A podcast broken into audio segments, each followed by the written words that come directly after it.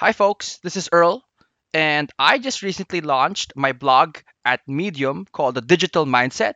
So please check that out. Uh, this episode is actually it's an interview I did a few years ago, I think late 2015, with Paolo Rentero of TechShake. It's the premier startup focused media company in the Philippines. And I did this during the annual Geeks on a Beach conference. It's actually one of the most fun conferences in the world for startups. Uh, so actually, it's a two-part podcast. Uh, this one is solely focused on what I call my my origin story. So Paolo did a good job kind of interviewing me on kind of what you know what my background was before, uh, my beginnings, and really, to be honest with you, how my grandfather overcame the odds uh, to become the mentor that I never met. Uh, so more more on that. And the next episode, if you guys are curious, it's a two-part episode, uh, is a discussion on topic: Do you deserve to be called CEO? So both of these episodes are from the same interview, and I really hope you learn from these episodes. So thanks so much, and, and thanks for listening. Bye. Welcome to the Digital Mindset Podcast, a place where we'll share our thoughts to help you continue to innovate and digitally transform yourself, your organization, and your community. Hosted by Earl Valencia, strategy and transformation mentor to emerging leaders, startups, and corporations. Again, live from San Francisco, welcome to the Digital Mindset Podcast.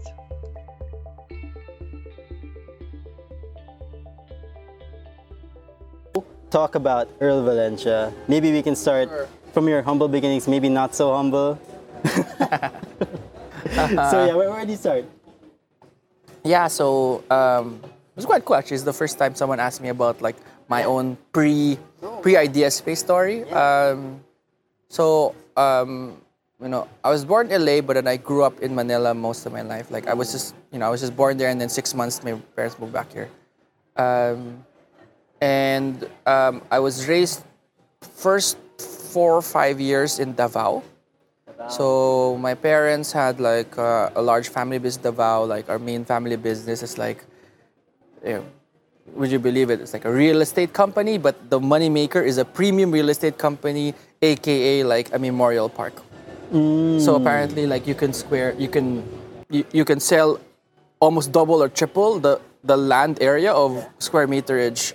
So my grandfather like had a brilliant idea. Um, and uh, yeah, and we have a bunch of you know real estate stuff, like family business stuff, um, buildings and strip malls and stuff.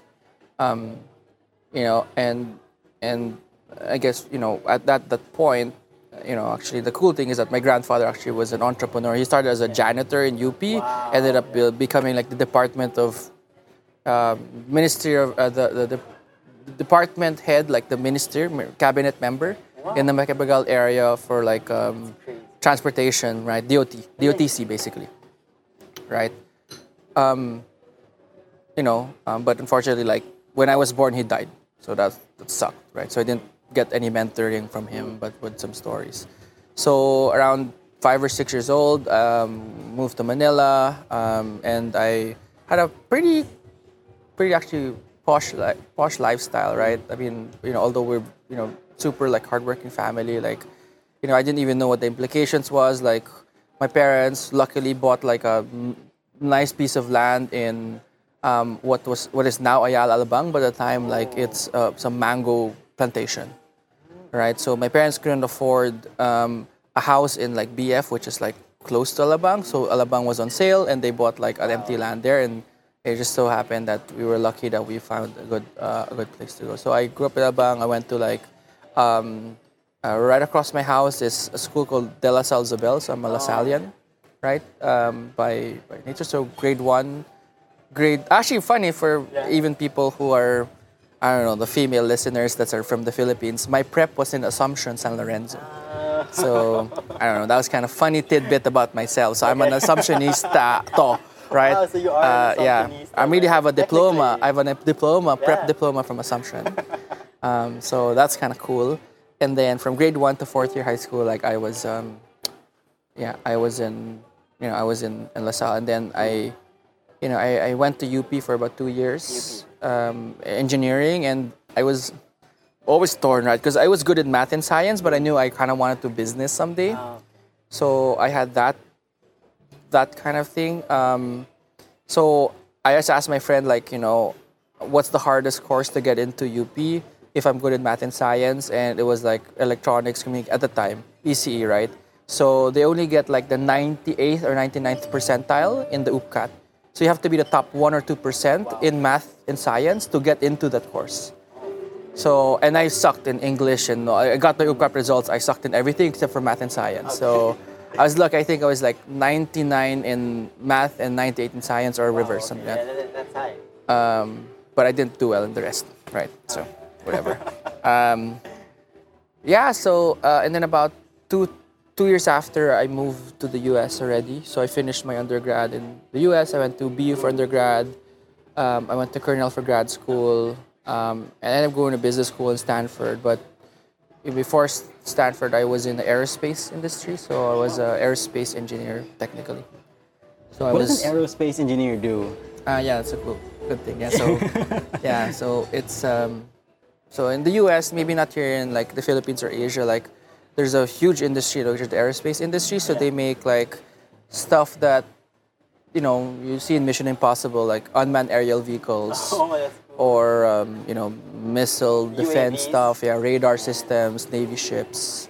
So I was all part of these teams. So my first job out of college was like modeling simulation of like missile defense, Wow. um, satellites and missiles and all this stuff. Really so cool. Yeah, it was kind of fun. It was like playing games every day, but it's real. Um, Yeah. uh, and then I worked in a Navy ship, like the communications of a Navy ship, a new destroyer. And then I worked in a factory that uh, built the unmanned aerial vehicles. And then, um, and then my last job was uh, kind of an R and D of like a, uh, you know, um, actually I can't say, but a classified Oh, group, classified. right? A Wow. classified group. Um, and then I got admitted to Stanford Business School. Um, I didn't really want to go to. I put, I don't apply to one school, and I got in. Unbelievable, right? And um, you know, and then I realized when I was in Stanford that, you know, you could be the best engineer, but you're not the best in everything, right? So um, I got classmates who were investing since they were like 11 or 12. Yes. I got a classmate who was the number one student in Mexico City, and he had like a business with like a number of buildings already at age 21.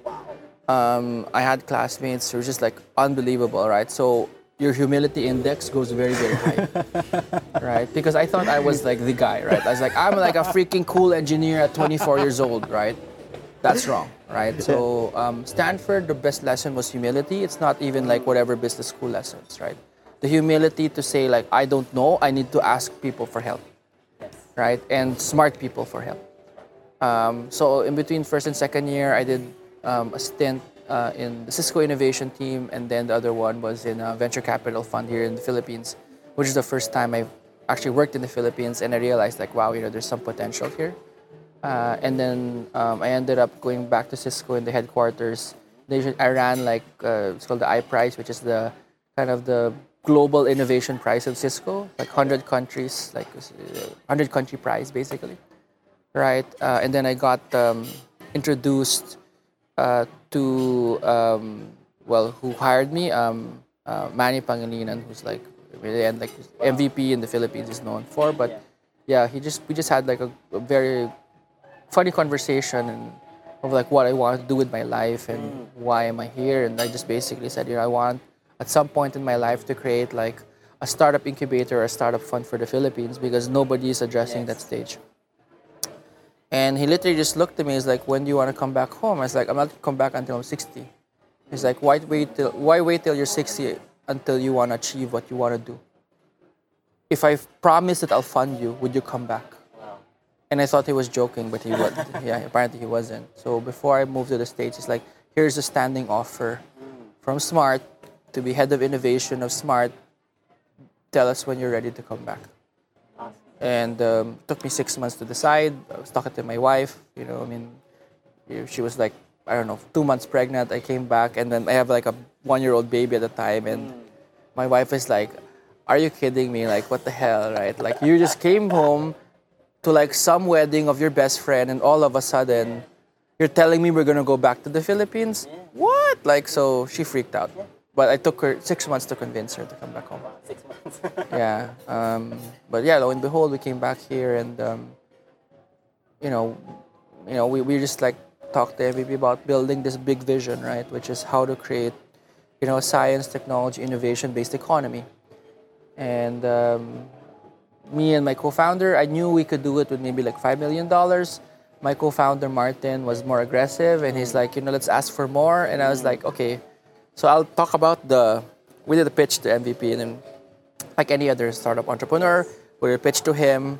We gave the statistics. I did the financial model, and then in the end, like, how much do you need? I was supposed to say five billion dollars, but before that, my partner said we need a billion Philippine pesos, and I was like, I didn't say that, like, so. Um, and then MVP laughed and said, "Okay, you seem to be good guys. Your heart's in the right place. Like, I'll give you half of what you asked."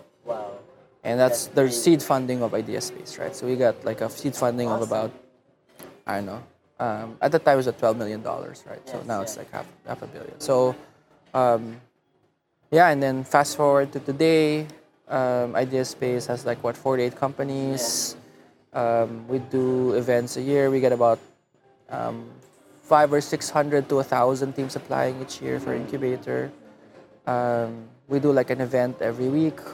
So we get about 100,000 people, maybe now, maybe hundreds of thousands of people to attend our events per year.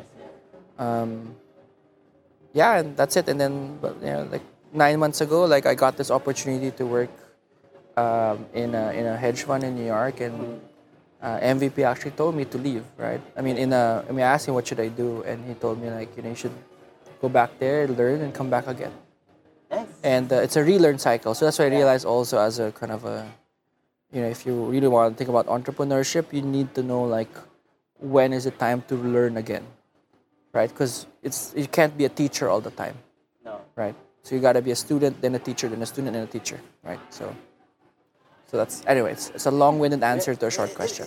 Long-winded, but very interesting.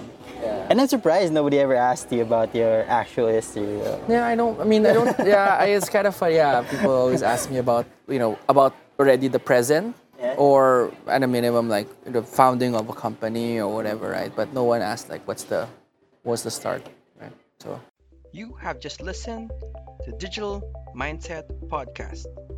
Credits to Kevin MacLeod, licensed under Creative Commons with the great intro music named Inspired. Thank you so much. Have a good day. See you next podcast.